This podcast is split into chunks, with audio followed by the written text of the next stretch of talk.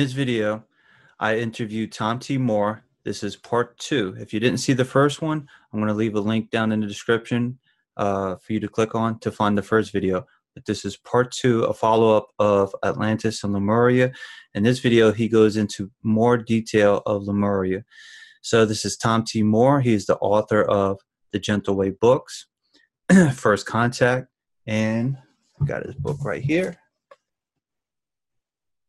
Atlantis and Lemuria.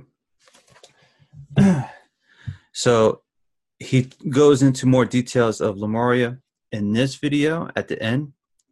And he also talks about timelines. If you ever had any thoughts or questions about timelines, he talks about timelines and he, he, he breaks them down and he goes into a little bit of detail of timelines. So it's pretty interesting.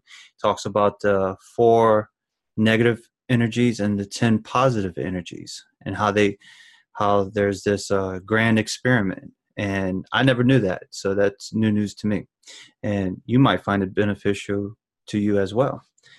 Uh, we touched base on antarctica. That was a question that my viewers had was about antarctica so and he talks about it in his book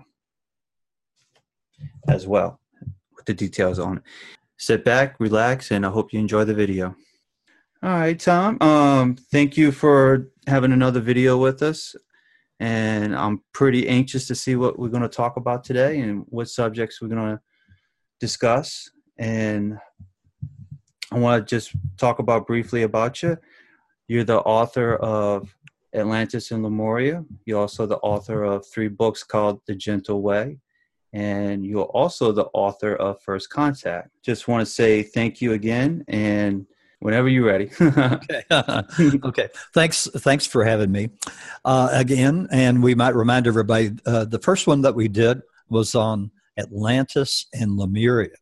So uh, be sure to look that one up. You might want to go in order the way we're uh, we're doing these. And Atlantis and Lemuria uh, was the first book. I mean, the uh, the first um, session that we did, and we got pretty well through it uh, didn't get a chance to talk too much about Lemuria. I'll try and talk a little bit more on on that today, but I'm I'm going to kind of backtrack a little bit uh, because uh, uh, uh, the people that wound up inhabiting the continent of Atlantis, uh, they started inhabiting it 60,000 years ago, and so did uh, the continent of Lemuria 60,000 years ago. So, what does that tell us? That there was some um, uh, there was some design uh, to the fact when hum- Homo sapiens first started inhabiting all of these continents was about 60,000 years ago. Africa was slightly ahead of the others. Um, probably, I think they were down to that last. Let's just make sure uh, that that this human body is going to work. And I say, uh, I'm talking about our ET uncles and aunts because the, uh, as we'll discuss in the Earth experiment, um, the creator of this universe decided he wanted to uh, try and see if there was a way to work with the negative energies. And no one had ever been able to do this. And any universe, and there's mm. billions of universes.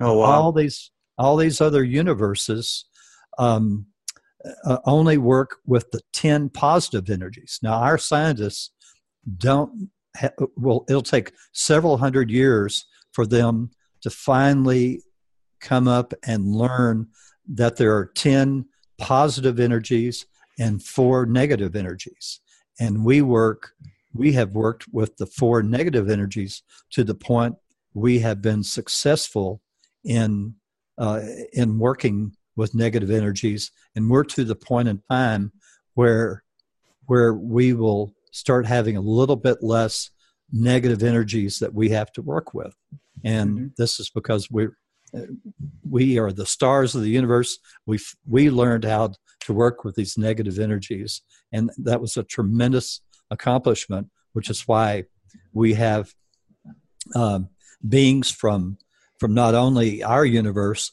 but even other universes that come and they mask their appearance so so that they don't scare us to death. But they're taking millions of readings every single day for people to learn how we were able to work with these negative energies. So that's part of what what uh, we have to call the Earth experiment. So let me get to that slide if I can find it again. And and Tom, if you don't mind me asking, um, sure. What what are the four negative energies again? I think you you just well we don't know. uh, I've I've after I was told that I started having people uh, um, ask me, well, what's you know what uh, what are the four and and I have no earthly idea. So um, gotcha. I understand. So let me let's kind of start at the beginning.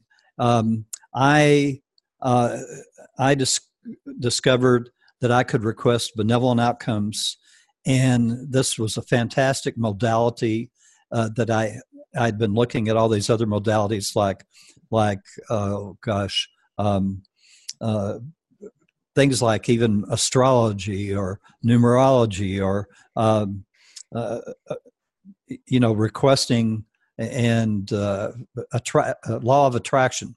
None of these worked for uh, perfectly, but requesting benevolent outcomes in my life worked perfectly, and I'd never been able to say that by any any modality before.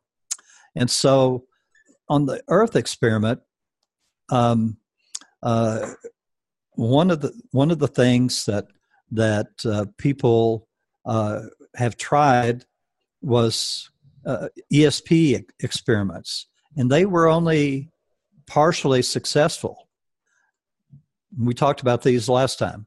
So I finally got to the point where I was able to telepathically communicate uh, with all sorts of entities, everything from people to uh, to all types of different kinds of souls. My guardian angel, uh, hmm. It was a long list. I mean, because every single, and we'll get into this a little bit more in this in the slideshow. Every single living thing uh, on Earth uh, is ensouled, and a lot of people don't understand that. You know, I, I'll hear things that just drive me up the wall, like, "Oh, it's just a dog." Well, it's a dog that's ensouled. Okay, right, and right. and Absolutely. dogs and cats and and everything on Earth is here to teach us lessons because our end goal, I have discovered, is much grander than you can ever imagine. Our our souls volunteered for the Earth experiment, and and they volunteered to fast track the raising of their vibrational levels. And we receive all these messages, these telepathic messages, uh, through the pineal gland, which acts as an antenna. We mentioned this before. Um, the creator of this universe sent its emissaries to all these planets and said, uh, and told them that uh, it wanted to um, uh, to try and see if if uh, there there was a way to work with these four negative energies. Mm-hmm. So the Creator asked for volunteers. And so all of our souls uh, that volunteered, first of all, they had to have reached a certain vibratory level. When I uh, initially started receiving messages and asking questions, I was told that uh, that they had to have a spiritual life, but that wasn't tr- exactly true. They were giving me what I could understand at that time. Later on, as we got into vibrations and raising vibrations, I was told that uh, uh, a soul had to reach a certain vibratory level before it could even be considered for the Earth experiment. And so, the goal of of our um, uh, of our souls is to fast track the raising of their vibrations, hmm. and eventually, thousands of years from now, we're going to combine and we're going to become a creator. And this has never been done in any other universe. Wow. We're going to combine to become a, a creator, and we're going to take over running the universe for this creator, and our creator uh, of this universe is going to a higher level. It doesn't even know what that higher level is. So that's so- that's interesting. That's yeah. So it's there's this big goal, and that's what they're all working for. So like our soul, uh, the souls that that we're fragments of uh, here on Earth, um, in, in these soul clusters that are made up of six to twelve fragments, our souls may be having lives on uh, on five hundred thousand to a million other planets in this universe going on all at the same time for the learning, and the learning is for us to be able to eventually be able to have the knowledge to become a creator. And that's why we have a veil that does not allow us to know about any of our past lives. And we have thousands of past lives on other planets. But this veil is for us to learn how to make decisions without having any um, any prior knowledge. We have to come up with new solutions to things. And even I, I'm even told by um, by Lycantura, my brother on another planet, they say, but we've been we've been around for millions of years. Technologically, we're tremendously, uh, you know, advanced. Uh, you know, we we all wonder how are you going to come up with new ways to do things? They they kind of scratch their heads at that, but the Creator believes that we're going to do that. So Wow. the creator sent these emissaries and and uh, guy or theo uh, told me that um, uh, when an emissary comes and and asks you uh, you know the creator would like you to do something you can refuse but nobody ever does so kind of like you voluntold. you were there so as i said there are four negative energies and 10 positive energies and that's and and as i say uh, if you were to ask a, a scientist today they will have no earthly idea what you're talking about. gotcha. okay so when they did this experiment they they uh, the souls um, created a special space-time continuum. And it's a big mouthy word but people most people have heard of this. It's just we don't really understand what it means. Right. and um, uh, but the space-time continuum was made to contain because uh, contain all this negative energy and even when uh, which now this is really amazing to me.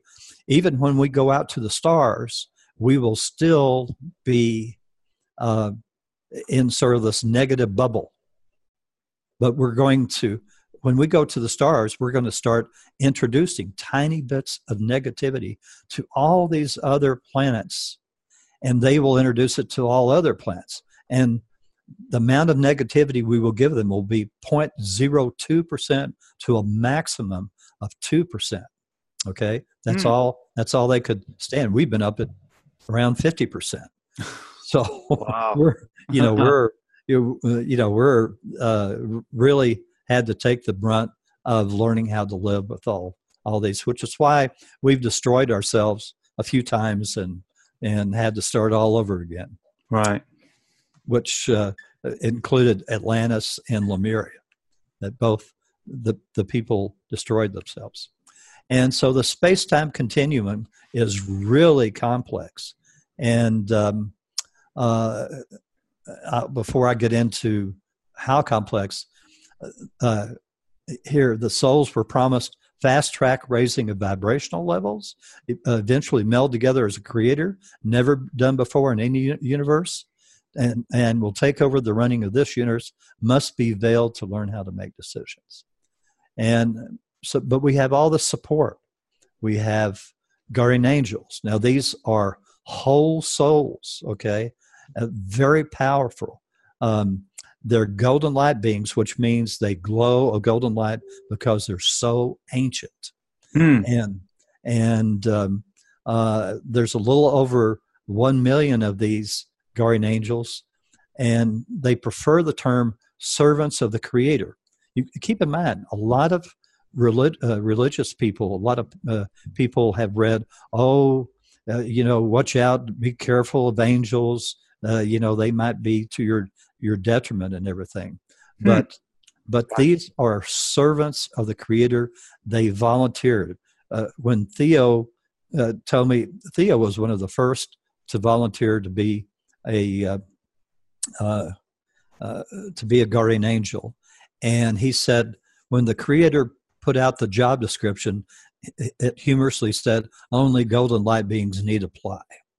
So these golden light beings are able to take care of of uh, thousands and thousands of whole souls and take care of all of these soul fragments having lives on earth on all the lives all going on at the same time because in the space-time continuum uh, mm-hmm. uh, time is just an illusion all of these lives are going on at the same time and each life has uh, multiple lives has parallel lives so um, uh, since we have the support we can ask, I request the most benevolent outcome for, thank you. And it can be a simple things like a parking space, or it can be um, uh, it can be something really uh, uh, very dramatic, like you're in danger. Um, I had a lady that wrote to me and said her daughter was walking along a street in California, and a, a, van and some men started following her down the street. She requested a benevolent outcome, and suddenly a bunch of people came outside uh, of a, a, house or a building, and the van drove away. She's quite certain that that saved her daughter from who knows what. Uh, I had a lady uh, that lives in Kansas that that emailed to tell me that that uh, she lived on a farm and there was a tornado headed right for them.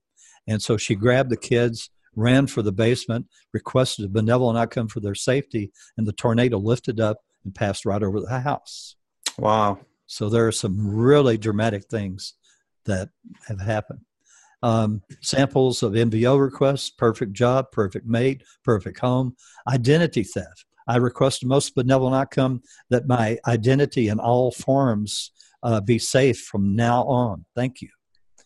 Uh, traveling to work, to airport security, requests for business each day, at work for meetings, abuse, bingo, and games of chance. Uh, I, uh, I, have I've won half of an eight thousand four hundred dollar bingo pot on a cruise. I had oh, a lady uh, that that told me she won a million dollars in Canada uh, on the lottery. That saved a vacation house that had been their family for years, but they were going to lose it because of taxes.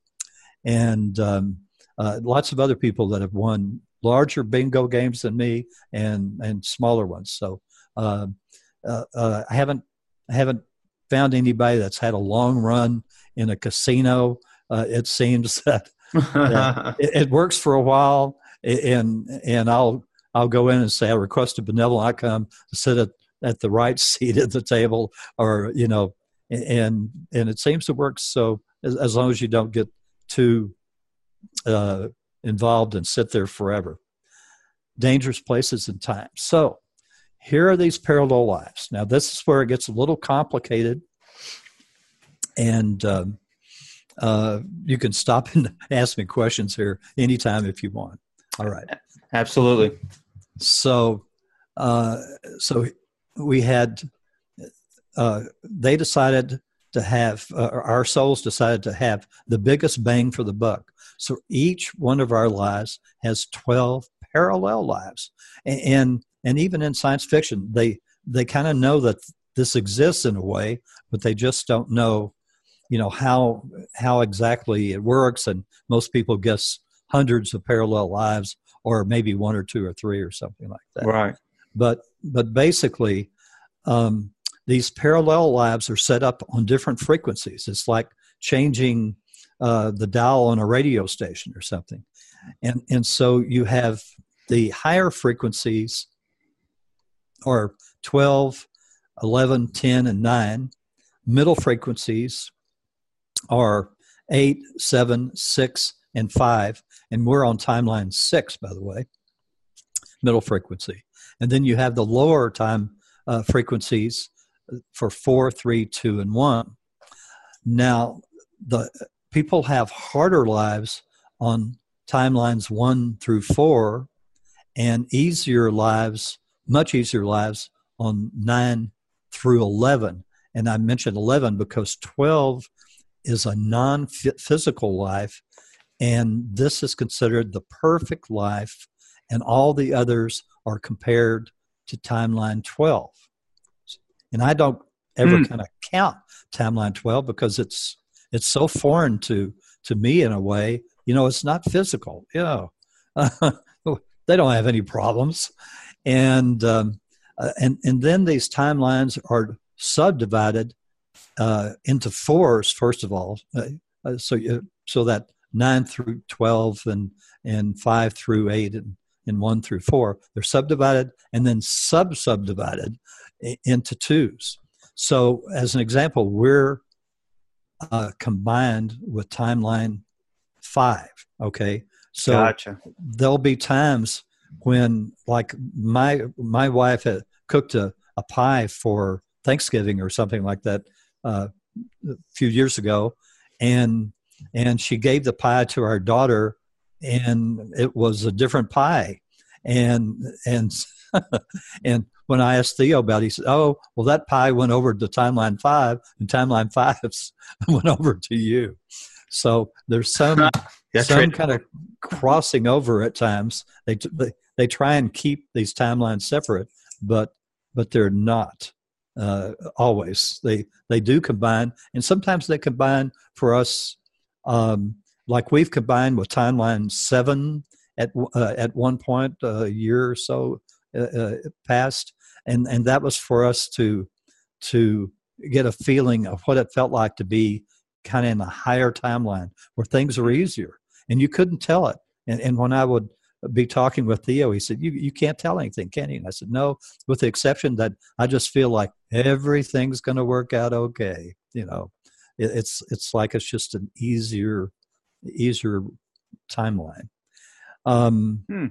Now, and people ask, well, what happens if you know if you requesting most benevolent outcomes? Because one of the things it does, uh, requesting MBOs, is not only does it keep you on your soul path, which is our soul uh, contract, which is what you want to stay on, because that's what what you decided before birth would be the perfect life for you, but uh, but it also raise continually raises your vibrational level, and and so I just within the last day or so, someone emailed asking me, "Well, what happens if if you raise your vibrational level? Do you go over to the next timeline?" No, all you all you are. Let's just imagine that here is our timeline, and so here are people, eh, you know, that are kind of lower down on the timeline, and then here you are at the top of the timeline.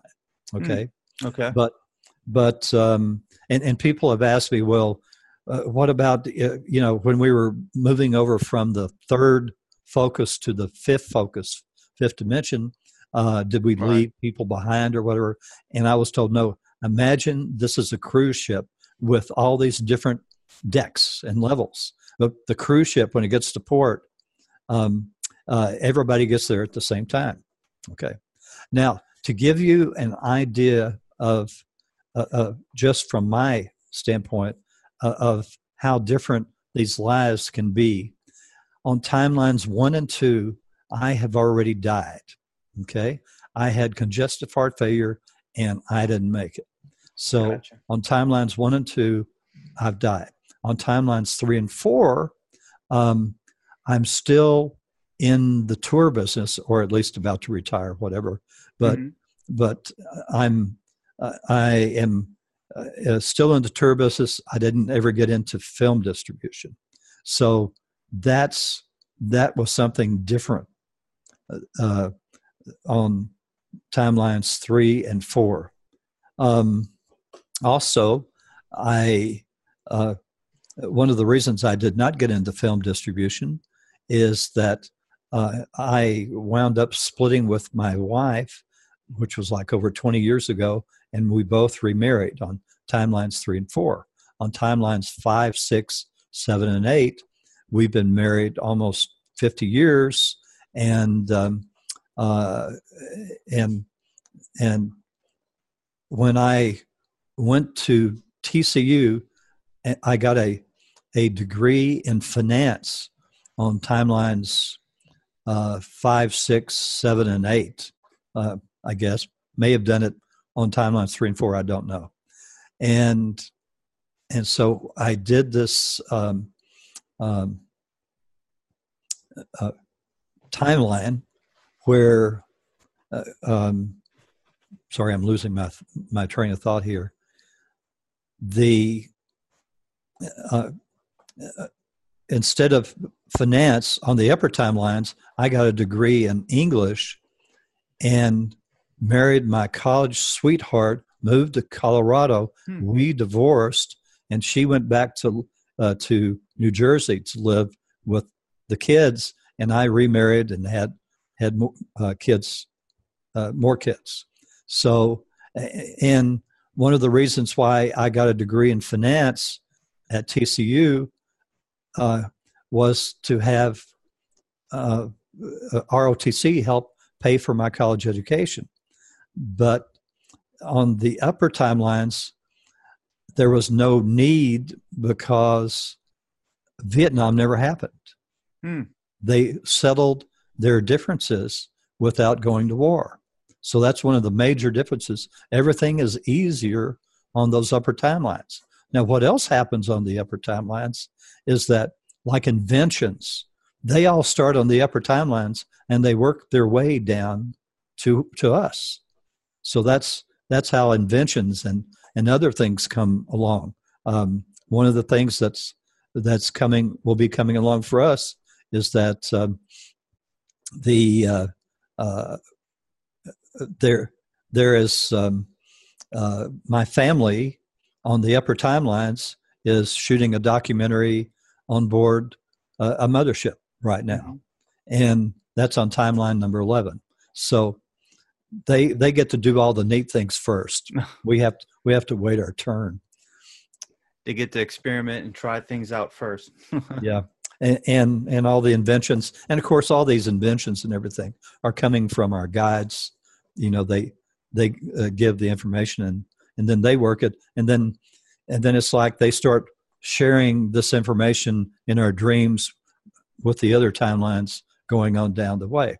So very complicated, and and a lot of people don't want to um, to have life that complicated. They they don't. Oh, just give me this simple book that was written two thousand years ago and whatever, uh, and I'll just follow it. Mm-hmm. But it it's um, it, but it's much more beautiful when you think about there being four million souls helping uh, Gaia uh, run the earth, you know, with with dog souls and and all these group souls of trees and plants and all this other stuff. There there are four million other souls, and uh, in my in my last newsletter, I asked Gaia. I said uh, about that. I said, "Are you kind of basically the the same size?" Keep in mind, we're using three dimensional terminology, and they're on the 12th where there is no time and space or whatever. So it's difficult communicating. But I said, You know what I mean? And she said, Yes. She said, I am the same as all these other souls, but look at me as a conductor of an orchestra. I'm the same as them, but I I arrange the music. Hmm conduct the music. So that's that's the way to look at at Gaia, who is the soul of the earth. Okay. Uh, any questions on all these uh, timelines? Uh, that's no, I think you did a great job. Um, the only one maybe touch base on is nine and ten. Um, is that the? If you could discuss that one. Well, that's part of that upper upper timeline group, and so nine and ten um, there's there's big spaces uh, in in frequencies between timeline nine and timeline eight, and the same between timeline five and timeline four. There's a bigger frequency break. Uh huh. Okay, so and and there's smaller frequency breaks between like timeline five and six, or seven and eight, or nine and ten. But but there's a big drop off in frequency between uh, between these groups of four. Gotcha. Okay. Okay. Uh, I mentioned there's four million group souls. Every single living being on earth is ensouled, and and please keep that in mind. I mean, even like I've communicated with Oak Tree Soul, I've communicated with Rose Soul, or OSE, Rose Soul, um, Lilac Soul. Now, Lilac Soul, uh, where Rose Soul only uh, ensouls roses, all the roses of the world, in all the timelines, in all the lives, you know. Um, Gotcha. I mean, that's they're they're really much more uh, um, immensely capable than than we can imagine. They're not they're not like Clarence uh, in It's a Wonderful Life. they you know they really are able to do many things, and um, so uh, so lilac soul also uh, ensouls hundreds of other flowers. But when I asked, well, should should I be calling you something different? Because someone had asked me a specific uh, question about lilacs, and uh, and lilac soul said no, just continue to call me lilac soul. I like that. I like that name. So um, so all these uh, I've I've had even a conversation with cockroach soul. Gotcha.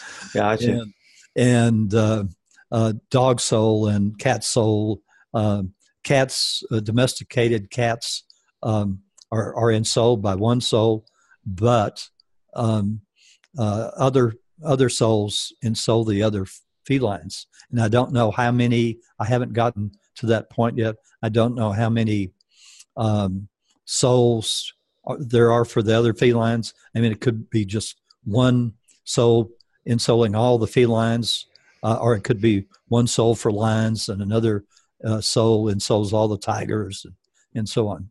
Haven't Mm-hmm. haven't gotten that far in in questions yet. Um, let's see some of the others. It's um, you get an idea. I mean, it's it's really really fascinating. uh, All these souls that have volunteered to uh, to do this. They come from other planets and they they enjoy doing what they're doing.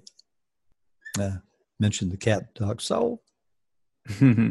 Okay, now as part of this Earth experiment, we needed lots of lots and lots of help. Not only the guardian angels that look out for us every minute of every day we're on Earth in all of our lives, all going on at the same time, all the parallel lives.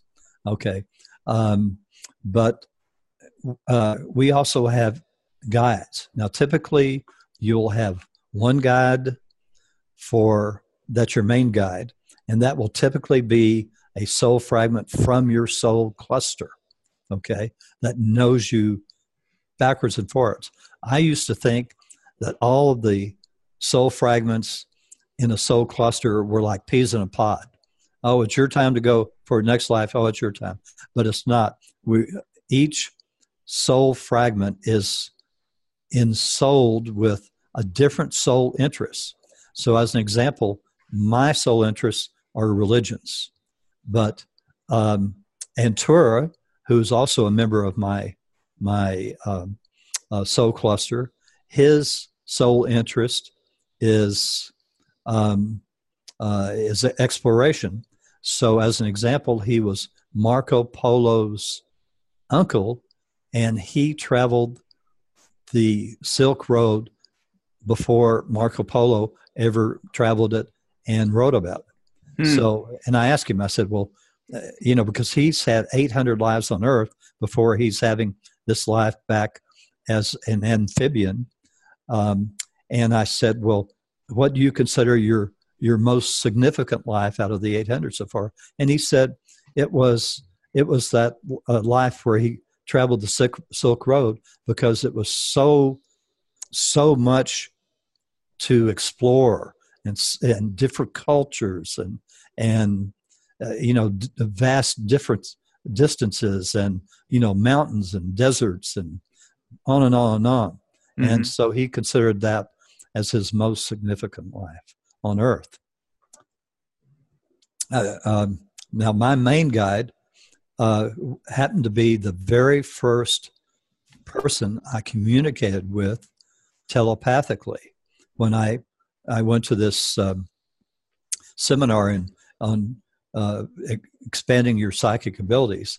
And he was a shaman living in the mid 1600s uh, in the American West. His, Engl- his name in English was Reveals the Mysteries. And it turns out that he's my main guide in this life because he's a member of my soul cluster. So, and uh, I may have explained this before um, in the last session, can't remember, uh, that uh, he that I was also a shaman living at that same time period, and my name was Stillwater. So we we have a, a long association, but he's my main guide. Mm-hmm. Now everybody has guides that come and go in your life depending on what you're doing. If if you start out, well, I'll give my examples. Um, I I started out. My first business was um, uh, was a tour business.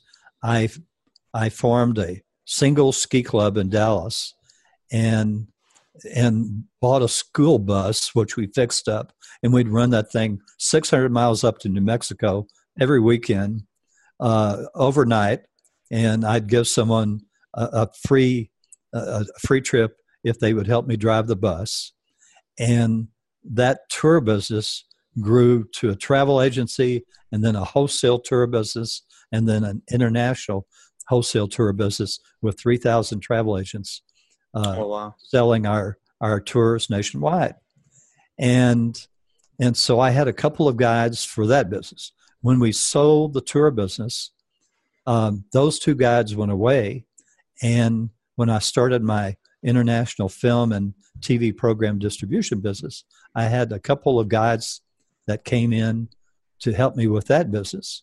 Then, when I started writing articles and then uh, the five books so far and writing on my sixth, um, I, I added a couple of writer guides. And I know that I have um, my, my late mother is my uh, is my guide for all things feminine because my newsletter with uh, which is subscribed to by 75 or 80 percent women uh, she helps me with all things feminine for me to be able to correspond with with uh, all the many ladies that that subscribe to my newsletter which you can find on my website at www.thegentlewaybook.com. Right on the homepage, you can sign up for my newsletter. So, uh, so we all have these guides that, that and, and, help us. Now, if you notice from this this uh, slide that you're seeing, the uh, uh, all of these uh, guides have different colors, and they and and some of them have intricate uh, details inside uh, inside these balls of light or globes or orbs. They're, they're actually called orbs. And someone one day is going to start studying these orbs and they're going to identify all what all these different colors and everything. Mm. Um, I, I, think a, a, red color means less than 100 lives. A blue color means more than 200 lives. Things like that. So there there are reasons for these colors and intricate details. Hmm. Interesting. Um, mentioned before that that uh, Littlefoot and Lucy were some of the very first humans and we call them humans. They're not Homo sapiens, but they're they're human. And these were some of the very first Littlefoot, Lucy, and there are many other types or models that that uh, uh, we have not yet discovered. They're still lost. Neanderthals, there were three and a half million of those, uh, but they they like to eat each other, so they their numbers never rose too much. And then the Cro-Magnons were just as smart as as we are, hundred percent of the same capacity, but uh, but there were five million of them, and and uh, the ETs decided they could do a better model than than the Cro-Magnons. Mm. And so along came the Adam and Eve model human. And uh, there's the uh, Atlantis and Lemuria. And yeah. if you see way off to the left hand side, that's where Lemuria is. I, I don't have a, uh, I don't think I have a slide on that right now. That uh, but it's way over in the Pacific, and it's about 12% larger than Australia is today. And Atlantis itself was about 10% larger before it broke apart, uh, leaving only some uh, islands. Follow up on the fact that we didn't get to Lemuria last time, I don't think. Is that correct? No, no, we touched on it a little bit. Yeah at the end. Yeah. Now, Lemuria, uh, as I say, was 12% larger than modern day Australia, uh, but it looks awfully small because it was sitting in the in the Pacific, and as compared to uh, Atlantis, that took up quite a bit of the Atlantic Ocean, and um, uh, Atlantis was in the uh, was in the form of a parallelogram, so it ran parallel to the North American coast, and it ran sort of parallel, um, sliding down to the African coast uh, within 30 miles, where it was about 100 miles out from from the North American coast, and Lemuria was was connected at one time to Japan in several different places, but when Atlantis sank from all these volcanoes exploding at one time, the seas, the oceans of the world rose 160 feet, and that broke off the connection.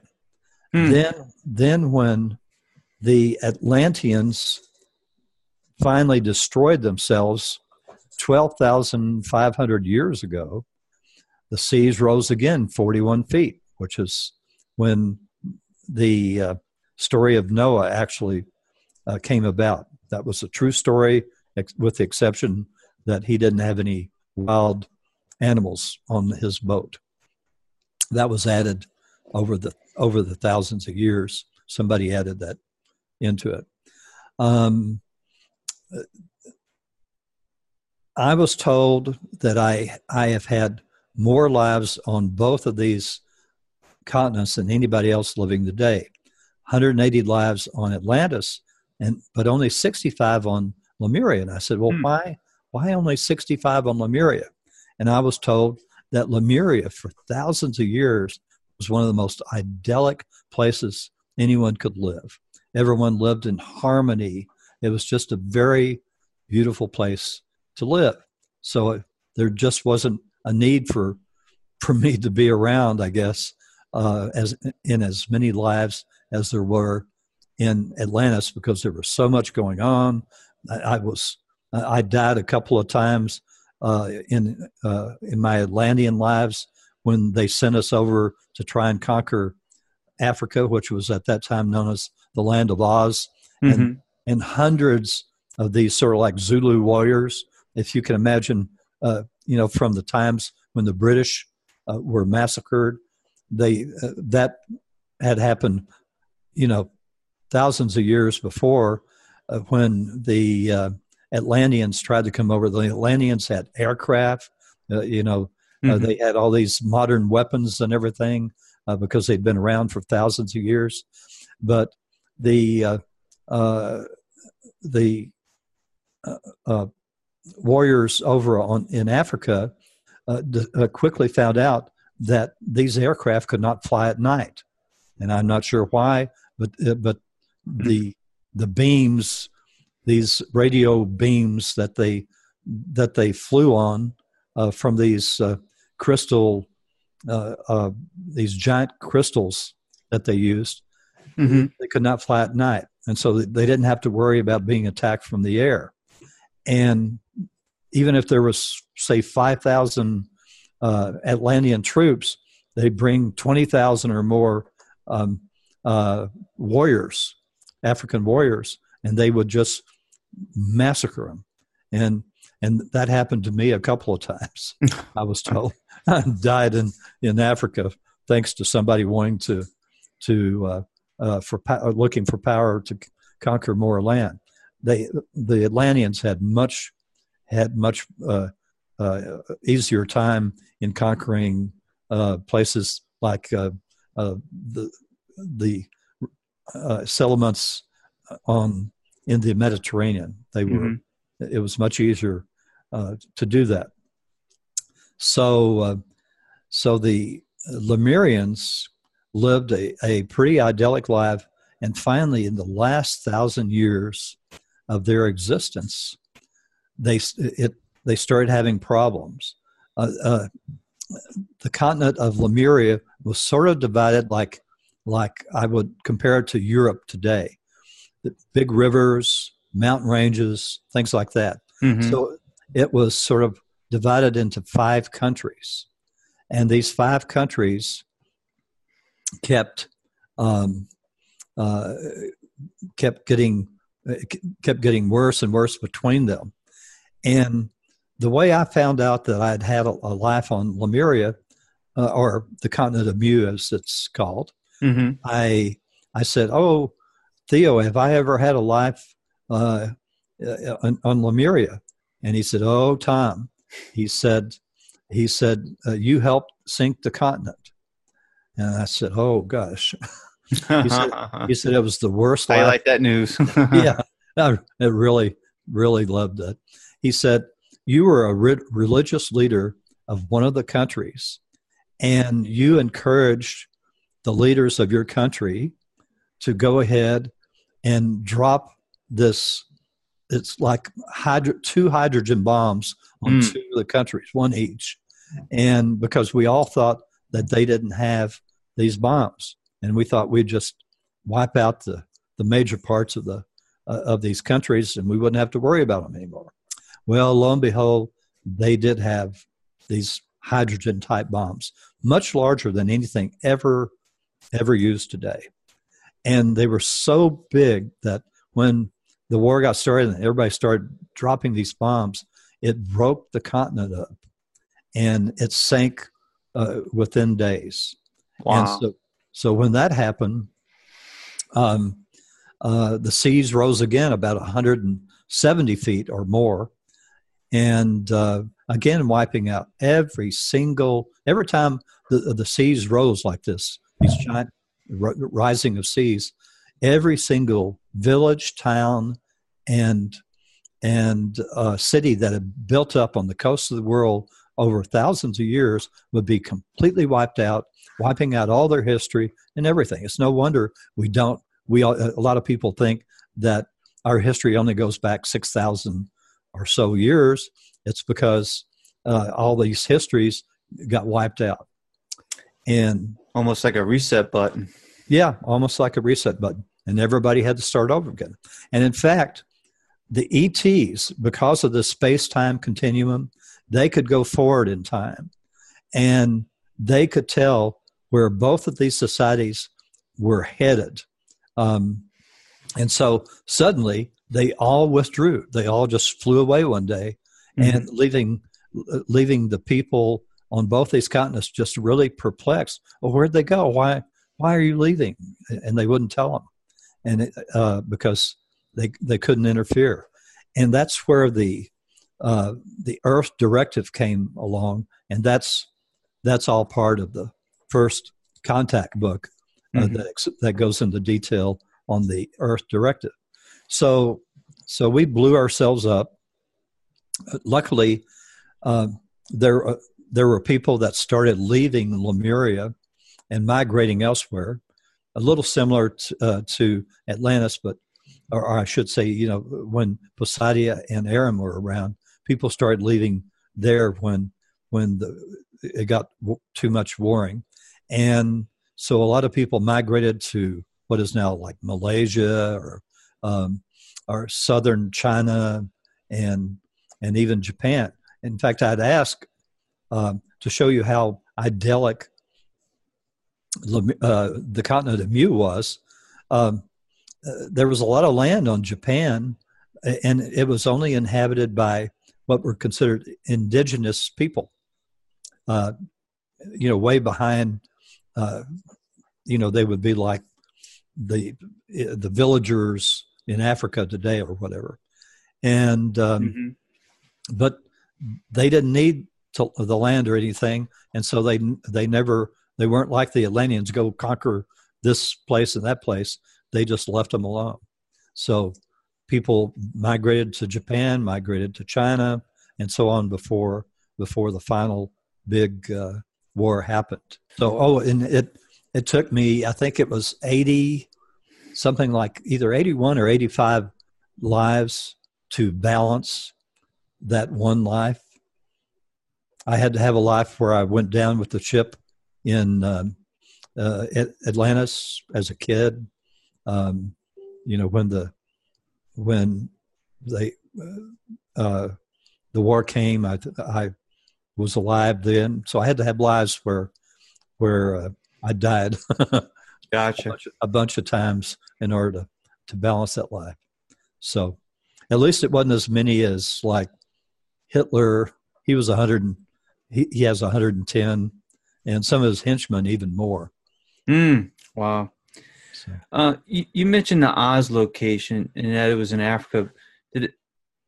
Did you ever find out like what part of Africa it was for the Oz location? well, I, it was just called. It was like uh, all of Africa or the known part of Africa. I don't know if they knew how far down extended or not. Um, was just called the Land of Oz, and um, it's uh, uh, and it, keep in mind it was very fertile. All that top half of of Africa that is now desert, it was very fertile back in those days. Mhm. So when I migrated there with 25,000 of my followers from Poseidia, um, we spread out all over that, that whole top, top part of, of Africa. And uh, people had farms and villages and things like that. So we, uh, there was plenty of room to spread out. It, there weren't that many people, uh, only probably uh, a gathering around the Nile. Uh, keep in mind, uh, Egypt is much much older than than they claim, and of course they can't. Uh, you know, they they found things that would show that Egypt is much older, but they can't come out publicly with it because of the religious beliefs Right. They would be called heretics, and they would be trying to stone them to death or something. Wow. It's a shame. Maybe, hopefully, one day the the truth will come out. It may. that's that's uh, one of my goals. Is if we do get to do the documentary, um, they told me they will show us the history of the world. Wow. Yeah, that that would be interesting. That would be good. Yeah. Um, Antarctica. That was one of the questions that was asked when I sent out, you know, like feedback on questions and everything. Mhm. and I know you touch about it in your book, and and a lot of people, a lot of people, and I read their comments on other su- subjects, other topics, and there's a lot of people that truly believe that Atlantis was in Antarctica. But Well- you have a whole different story. Yeah, it was it was settled not by a race of people that were part of the Earth experiment. This these people lived on uh, on an Antarctica before it was ever a frozen um, Mm-hmm. block of ice. Right. And and uh, Edgar Cayce mentions this. He he calls it the first destruction. Uh, dis, uh, destruction. I kind of skipped over it because when I asked how it affected the continent of Atlantis, I was Mhm. told very little because there weren't that many people living there uh, 31,000 or so years ago Uh huh. and and it only kind of affected the coastline. Um, but but when uh, Gaia uh, switched the poles or moved moved uh, magnetic north, whatever, however you wish to describe it, uh, uh, suddenly Atlantis froze almost overnight. I mean, pardon me, uh, Antarctica froze almost overnight, and as well as did some of the the northern places. Look at Greenland. They, if you look at the topography and all of Greenland, there were uh, some giant rivers and things like that that that have frozen over. They Wow. were they were a beautiful uh, part of the planet, and suddenly uh, uh, the people are are freezing to death. So that that did happen, and and when all those those that society that was living on, on Antarctica, uh, their souls went elsewhere to find a new place to to live. Right.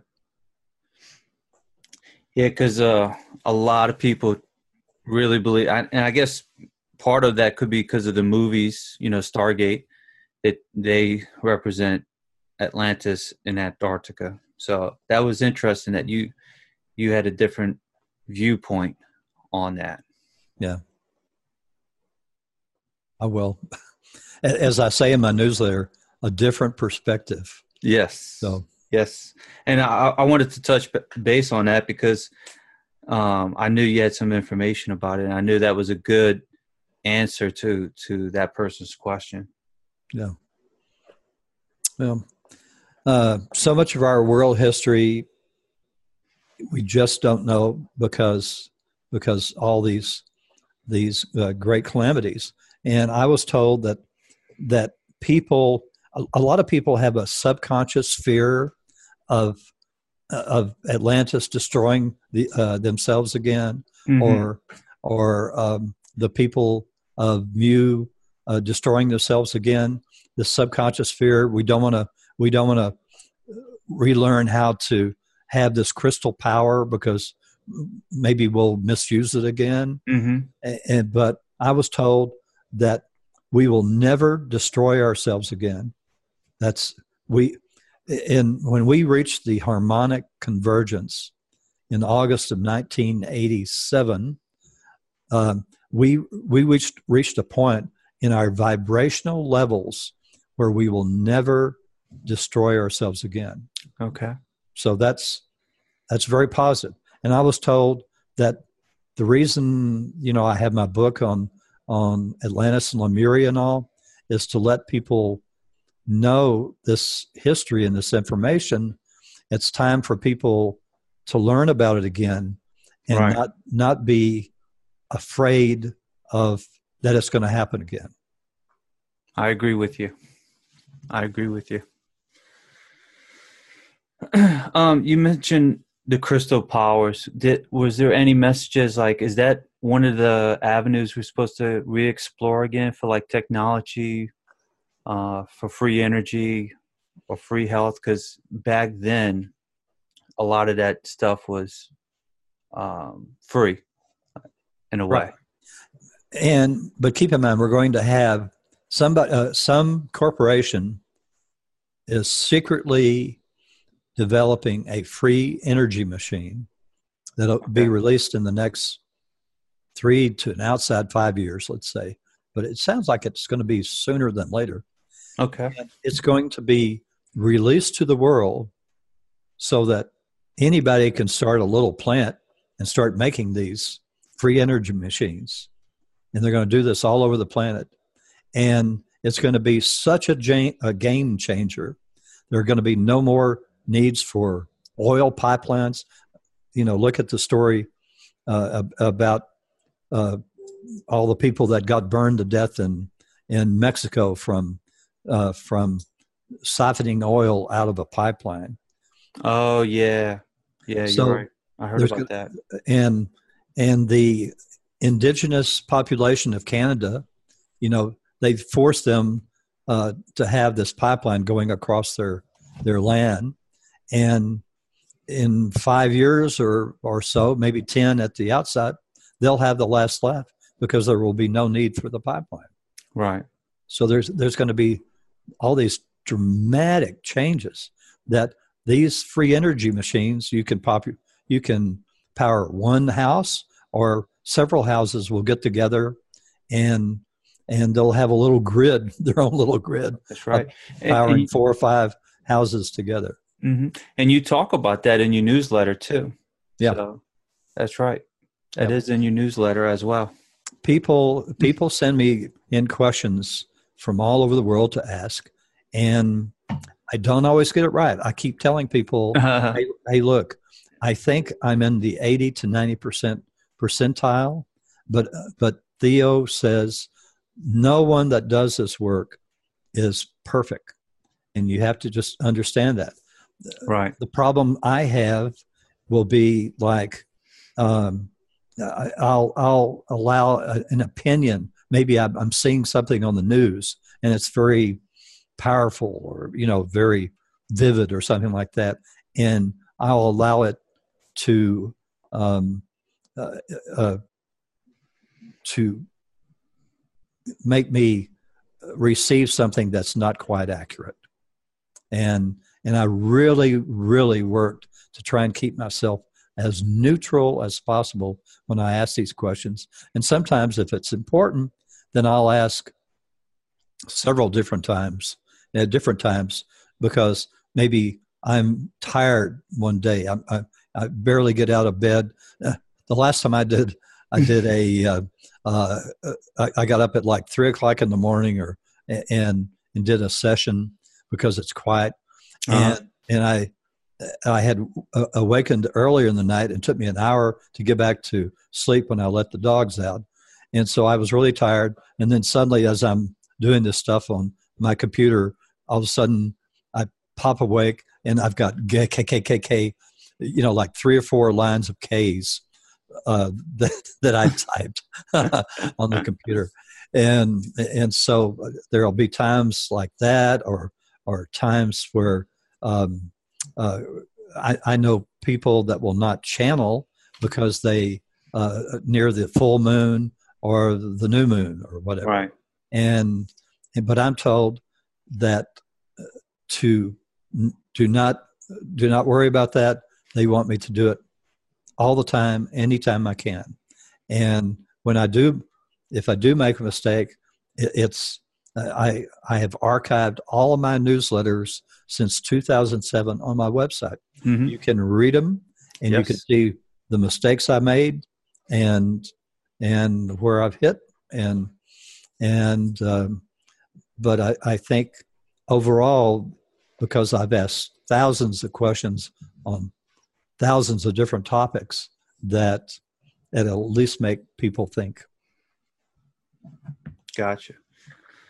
Um, this this was a a question I thought was maybe a little hard to figure out, but I don't know if you ever touched base on this one, but they they were asking if if if there's a way that if people nowadays are still had the bloodline of the people from Atlantis, like if that, if you can, if there was a way to uh, tell talk about that, and, and I thought I thought that was an interesting question, even though the, some comments was that would be hard to prove because how, how would you need DNA from that time frame, that sure. era? So it was worth the worth a question asking for your opinion. I think it would be extremely difficult. I mean, look at uh, Ancestry.com and all these others that are doing that kind of mm-hmm. stuff.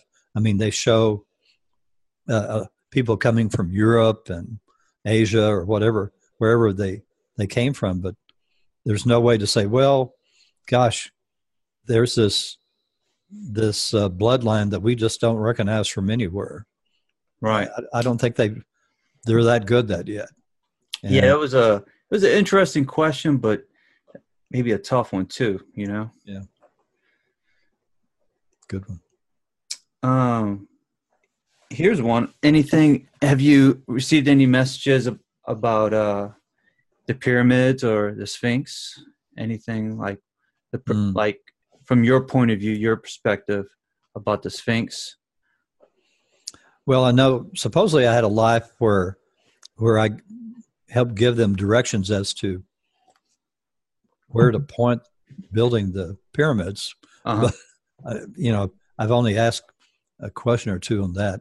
It, it you know, uh, I had the life, and that's about about all I know about it. Mhm. Um, and uh, and certainly there are tunnels underneath that connect the Sphinx and and the pyramids that they just aren't sharing. yeah. Hopefully, one day they'll share that. Hopefully, yes. So um, I think we probably covered it pretty well today. Yeah, I think we did pretty good. So we touched on a lot of interesting uh, subjects. yeah, I'd like to encourage everybody. You know, if you, uh, I, I have a blog and I have a newsletter. The newsletter you can sign up for on my homepage of my website at www.thegentleWaybook.com. Investigate. I also have sample chapters of all my books. So read some of the sample chapters of, of the Gentle Way books.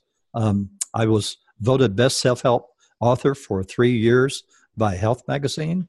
Um, I have people that write to me almost every single day saying how fantastic their lives are now that they are requesting benevolent outcomes in their lives. So I really encourage you to experiment with this modality. It is the best one and the easiest one you will ever find in your life that will keep you on your soul contract, uh, your soul path, and uh, where uh, and and when you have these challenges, you're still going to have challenges, but the challenges will not be like a brick wall in front of you. They'll be like a big speed bump. So Mhm. that's fantastic, and it raises your vibrational levels, um, your level. So uh, investigate that. Read the the sample chapters on those. Uh, sample chapter on on the Atlantis and Lemuria book, First Contact book, Conversations with an ET, and you'll learn all about disappointed. yeah. Um, so I also have my blog each Saturday. Just uh, I have um, I have a blog with about four or five stories sent in to me uh, from uh, subscribers from people that that are uh, using benevolent outcomes in their, lives, and they'll tell me all sorts of great stories, uh, and and so they they are in my blogs each uh, each Saturday. So uh, uh, all you have to do is when you get on my website, look for uh, where it says blog, click on it, and you can even um, have uh, uh, the uh, uh, there's a way to sign up uh, for the blog where it'll notify you when the next blog is coming out. Thank you for for having me, Jason. oh, thank you, sir. Thank you. It's been a pleasure. Always a pleasure. Yeah. Everyone have a most benevolent week coming up. Look look forward to having you as subscribers on for the newsletter. Thank you. Yep. Thank you. Thank you for watching my video. I hope you enjoyed it. Uh, hope there was some information that you found out about it and that it might answer some of your questions. So if you have any questions or any type of uh, comments, just leave them down below and I'll try to relay those questions over to Tom. He is very good at following up, communicating, answering questions. So if you have something that deals with this video, um, just leave a comment down below and I'll try to work something out with them. Also, please make sure you subscribe and I'm going to leave links into in the description about his newsletter, his website, and his books on Amazon as well.